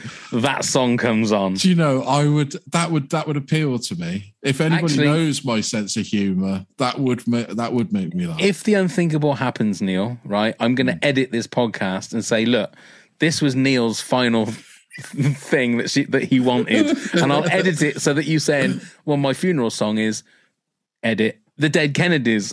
I said he he was adamant that that's what he wanted, so I'm afraid you know. but then my the people that know me, I mean, obviously my parents, they'd be long gone. Obviously, oh, I hope. Well, you know, you know. But you know, people that know me would probably say, "Yeah, that's probably Neil." You Yeah. we, we do know he loves the dead Kennedys. so- yeah, yeah. Don't worry, mate. I'll sort it out for you. Don't worry. Don't worry. Uh, okay, my number one. I mean, look, if we're doing music, uh, it's got to be Lin Manuel Miranda, um, and it's Quiet Uptown from Hamilton. Um, uh, like I say, we went and saw this uh, at the West End in London last year, and I'm so glad that I was wearing a mask because people couldn't see. They couldn't see me sobbing, sobbing like a six month baby that just hurt his foot. Um, the West End version is isn't as good as Lin Manuel Miranda doing it, and watching it on Disney Plus when you you can watch it there. The moment when his wife takes his hand, when it's the forgiveness bit, and the way that he plays that is is heartbreaking. Um, it just is, and it's all about again. It's about loss. It's about redemption. It's about being forgiven as a as a family, as a couple, as a person, and there is there is nothing else. Again, sat in my car yesterday listening to this, and I hadn't listened to it for a while. And I hate to say that this wasn't even in my top 10 to start with. And it was only because of the honorable mentions. Somebody mentioned it, and I thought, how have I forgotten to put this in my top 10? And then when I looked at it, I thought, this is my number one because I cry every time I hear this song. Every single time. then. Eh? You're, you better turn it off. Yeah, I will now, turn it off now. Because you're Um, going to start blubbering. I, w- I will. I will, Neil. Fuck your dead Kennedys. this No, is what it's all about. and uh, yeah, so I mean, look, Lin Manuel Miranda does it again. He gets to the top of my chart again, probably like fifty percent of every chart we've done. Even best James Bond movies, I think I did was Lin Manuel Miranda. So it's just the way it is. Are you a fan, Rachel? I've seen Hamilton on Disney Plus uh, once. It, it was very good. I enjoyed it. I am not maybe the fan that it seems like the rest of the world is, but hey, each their own, you know? Absolutely. it was very well Um, done. Here we go. Guilty confession. I still haven't watched it. Have you not? Have you not? See, I'm not. I'm not a hip hop fan. I'm not a rap fan. I when, when we obviously it was right in the at the start of lockdown when I I thought I'm going to watch it. I had no idea what it was about. I thought it was about uh, black people working in the government for America when America was first started. I didn't realize what it was, and I was absolutely blown away just by just by the sheer amount of words that these guys and, and girls had to learn to to perform it was just mind boggling. So the first time I watched it, I thought, "What are they doing? This is crazy." And then I've been in love with it ever since. I just have. It's just a fantastic, um, a fantastic piece of art, I would say. Right, we've done that. Now we need to get through these honourable mentions. Uh, unfortunately, I did have to have a cut off because I had so many. So we're going to fire through these. Here we go. Gabriel Gonzalez says Babe by Styx. What a tune. I don't know. Rachel, have you ever heard Babe by Styx? I don't know that one. Oh, it is a fantastic tune. Neil? Yeah, I think so. Uh, Babe, I'm leaving. Must Oh, be yeah, on yeah. my way. Oh, it's just a great song. Uh, it says, reminds me of my mum. She passed away in 2004. I just can't do it. Uh, uh, Michelle Hawley said, I am not a country fan, but In My Daughter's Eyes by Martina McBride kills me. And not because it's country, because it's sad.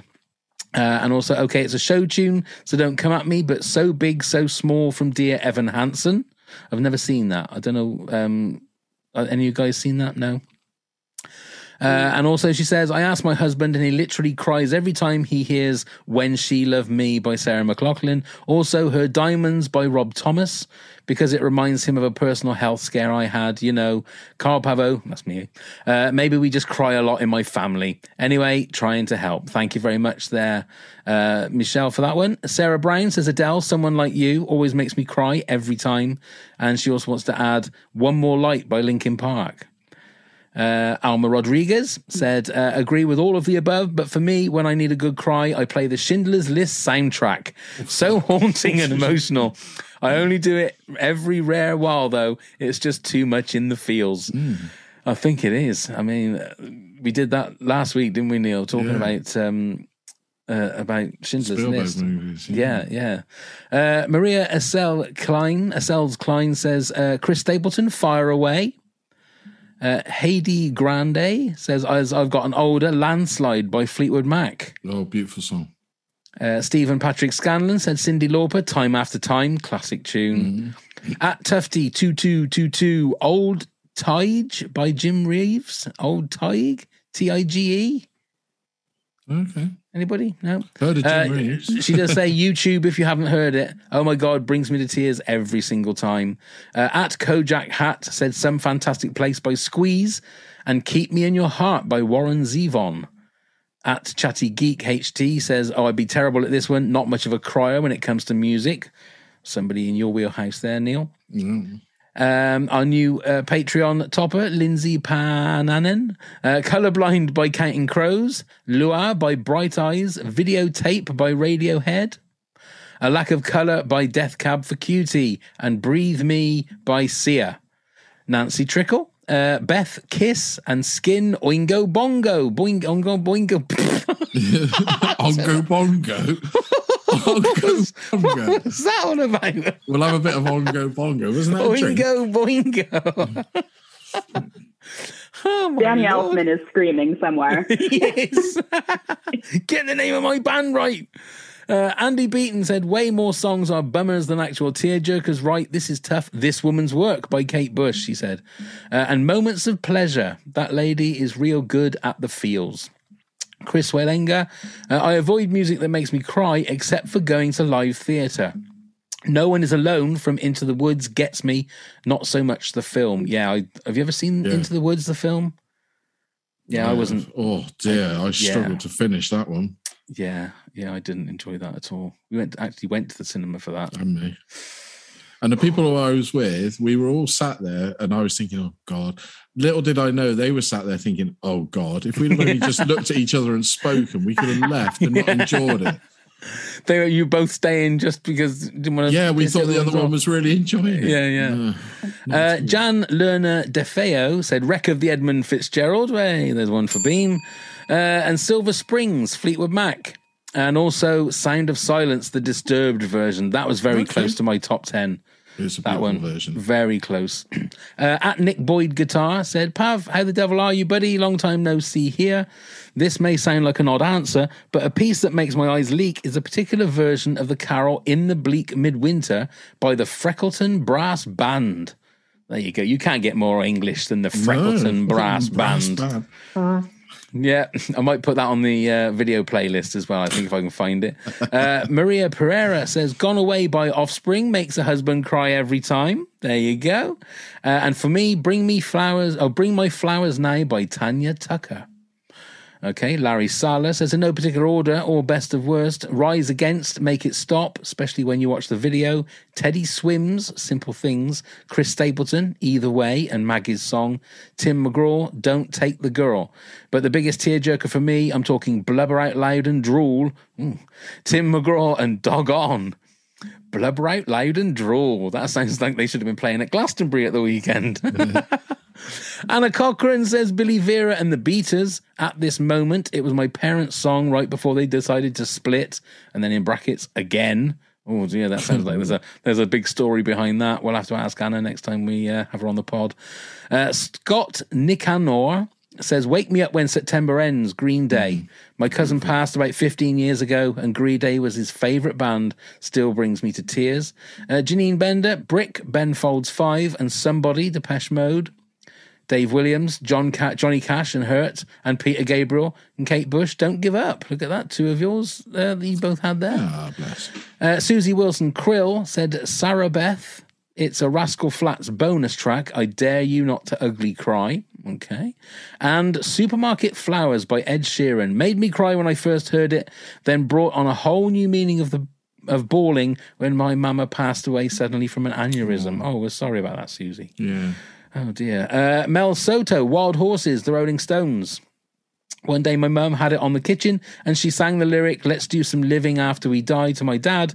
My parents are dreamers and knowing how hard we've struggled with money, I would give anything to send them on a dream trip anywhere in the world. Oh, Mel. Uh, Jeff Flores. So I finally subscribed to the podcast only to find out today's topic is songs that make you cry. Well, shit. Mine is Tears in Heaven. That is all. Uh, okay, and Candle in the Wind only because it makes everybody hurt. Oh, well done, Jeff, and welcome to the podcast. Yes, uh. Christopher French says live lightning crashes gets me every time. Audrey Pearson, Daniel by Elton John. My sister's name is Danielle, and when I was a kid, I always imagined it was a sad song about her being dead. it always gets me because sad songs say so much, you know. Oh, well done, Audrey.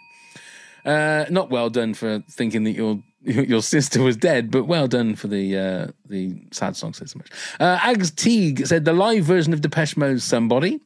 Angie Zimardo says "My Immortal," Evanescence. Kristin K. Borgia, It's So Hard to Say Goodbye by Boyz II Men and Back to Black by Amy Winehouse. Lisa Gunter Mars, Marks, Marks, M A R C Z, Marks, Marks. Okay. Uh, when She Loved Me, Sarah I'm McLachlan. still trying I- to figure out what that is. uh, I can't help but think of Toy Story 2 scene anytime I hear it, and it kills me. And it's Quiet Uptown uh, Hamilton. I've heard it a ton and still can't get through the song without crying. Dear Theodosia Hamilton, How I Feel About My Kids. Hallelujah, Jeff Buckley version. We use the chorus as part of a, si- slideshow when my grandma passed away, and the song always makes me tear up. Catherine Igarashi. One Calex- Calexico with Iron and Wine. 16 maybe less. There's a line that goes, and though and au- and though and autumn time lullabies sang our newborn love to sleep, that reminds me of missed chances. And two, Death Cab for Cutie, I will follow you in the into the dark. Always gets teary when they close a show with this one. Kendra Gross Tapia, Last Kiss, but only the Pearl Jam cover version. And it's Quiet Uptown from Hamilton. Sarah Faye Rotter, we're nearly there, we're nearly there. Sarah Faye Rotter, there are so many, and you can all name some great ones above. Two that I immediately thought of are Queen, These Are the Days of Our Lives, and James Taylor, You Can Close Your Eyes. At SP underscore film viewers, Don't Go Away by Kate Rusby, beautiful cover of the Oasis song, which has special meaning as my partner was going away on a long business trip to Australia, and it clashed when we planned to go and see her perform when the album was released. Single tear. And finally, Jill Het. For me, the most emotional songs have to do with sentimentality and context, not the actual song. That said, there are three that get me in the feels. One I mentioned above is remembered when uh, is Remember When by Alan Jackson. It's all about the passing of time and just kills me. Another is It's Quiet Uptown from Hamilton. There's a Kelly Clarkson version. Kelly Clarkson! I just liked the song before I watched Hamilton. Then, knowing what it's about, someone died unexpectedly just changes the whole perspective. Lastly, Desperation by Judith Hill. In the midst of my deepest depression, this was one song I've legitimately sobbed to. The last two I mentioned both have an element of inspiration attached to them, which for me is what makes them that much more devastating. Uh, that you have to get past something terrible to have any sense of normalcy. Oh, and say something by a great big world and Christine Aguilera too. Sigh. Thanks for listening to my TED talk. Thank you, Jill. Thank you, everybody. Sorry if I didn't get to read yours out, but there were just so many. Uh, Well, but we thank you, really, everybody. really appreciate everybody um, sending those in. So thank and you I've so just much. suddenly thought there is there is um, a person who sings that makes me cry when Who's I that? hear him. Justin Bieber. I have to, I bloody. You're just being when I- nasty now, aren't you? No, he's a twat. For a split second, I thought you was going to say me. Then I really thought you was going to say me. No, no. So there we go. That's it. We've done it. We finally got to the top ten songs that make us cry. There weren't. A, there wasn't a single tear. Ish was there. We did. We did all right. I think we did okay. I had a box of tissues here. All ready and waiting. I'm not going to tell you why I've got a box of tissues in here. I'm say, not going to tell you the reason. Nearly made that joke. Rachel is covering her eyes. Um, so before we say our goodbyes, Neil, do you want to tell everybody how they can get in touch with us? Yes, absolutely. You can find us on all the social media at Top 10 Pods. Do come and give us a click, give us a like, give us a follow, or whatever the hell you do on those things. Email us at top10pods at hotmail.com with any suggestions, questions, or whatever you want to ask us. Come and help support the podcast at patreon.com forward slash top 10 pods, where you can get all sorts of rewards like being a guest yourself on the podcast. Uh, check out all the links via the link tree. You can find the link in the show notes. And please do come and subscribe, leave us a review and rating wherever the damn hell you get your podcast from. Beautifully done, Neil. Almost like you was reading that off a card. Then that was amazing. Um, well, Rachel, have you had fun? You know what? For uh, a show about sad songs, I was not expecting to laugh this much. You two are delightful. I would love to come back and do something not quite so sad. No, no. I was going to ask really if great. you, I was going to So- ask if you'd come back again, and we'll choose something really, really happy. Okay, and then we'll all be like probably really down doing that happy one. But yeah, th- uh, thank you so much for your support, and um, and we will have you back like a shot. So we will sort out another date and time, uh, sort out another subject, um, uh, and like I say, just thank you so much for your support. And again, as Neil said, the the Patreon is there. If you look in the show notes, we have uh, we've just recorded another um, ten minute top ten, which is one of the bonus uh, episodes that we put up on our podcast on the Patreon, and there's also video playlists that go along with the episodes. Um, there's other little bits and pieces that we put up there, and you get the episodes early as well and ad free. So uh, that's it for another episode. Rachel, again, thank you so much. Go and enjoy that beach. Go and enjoy the sunshine and the sea. Go and paddle over to Paul Williams' house, knock on his door, cross that rainbow. Pay him a visit. thank you so much for joining us. Thank you. Thank you, Neil.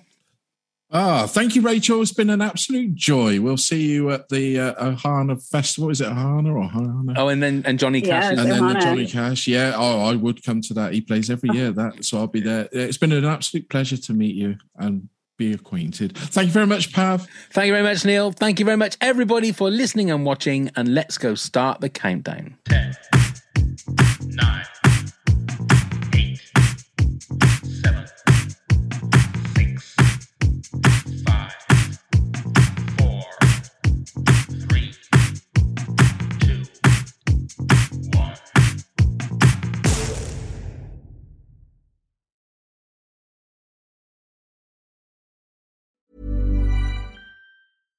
Hi, I'm Daniel, founder of Pretty Litter. Cats and cat owners deserve better than any old fashioned litter. That's why I teamed up with scientists and veterinarians to create Pretty Litter. Its innovative crystal formula has superior odor control and weighs up to 80% less than clay litter. Pretty Litter even monitors health by changing colors to help detect early signs of potential illness. It's the world's smartest kitty litter. Go to prettylitter.com and use code ACAST for 20% off your first order and a free cat toy. Terms and conditions apply. See site for details. Mom deserves the best, and there's no better place to shop for Mother's Day than Whole Foods Market. They're your destination for unbeatable savings, from premium gifts to show-stopping flowers and irresistible desserts. Start by saving 33% with Prime on all body care and candles. Then get a 15-stem bunch of tulips for just $9.99 each with Prime. Round out Mom's menu with festive rosé, irresistible berry chantilly cake, and more special treats. Come celebrate Mother's Day at Whole Foods Market. Hi, I'm Daniel, founder of Pretty Litter. Cats and cat owners deserve better than any old fashioned litter. That's why I teamed up with scientists and veterinarians to create Pretty Litter. Its innovative crystal formula has superior odor control and weighs up to 80% less than clay litter. Pretty Litter even monitors health by changing colors to help detect early signs of potential illness. It's the world's smartest kitty litter. Go to prettylitter.com and use code ACAST for 20% off your first order and a free cat toy. Terms and conditions apply. See site for details.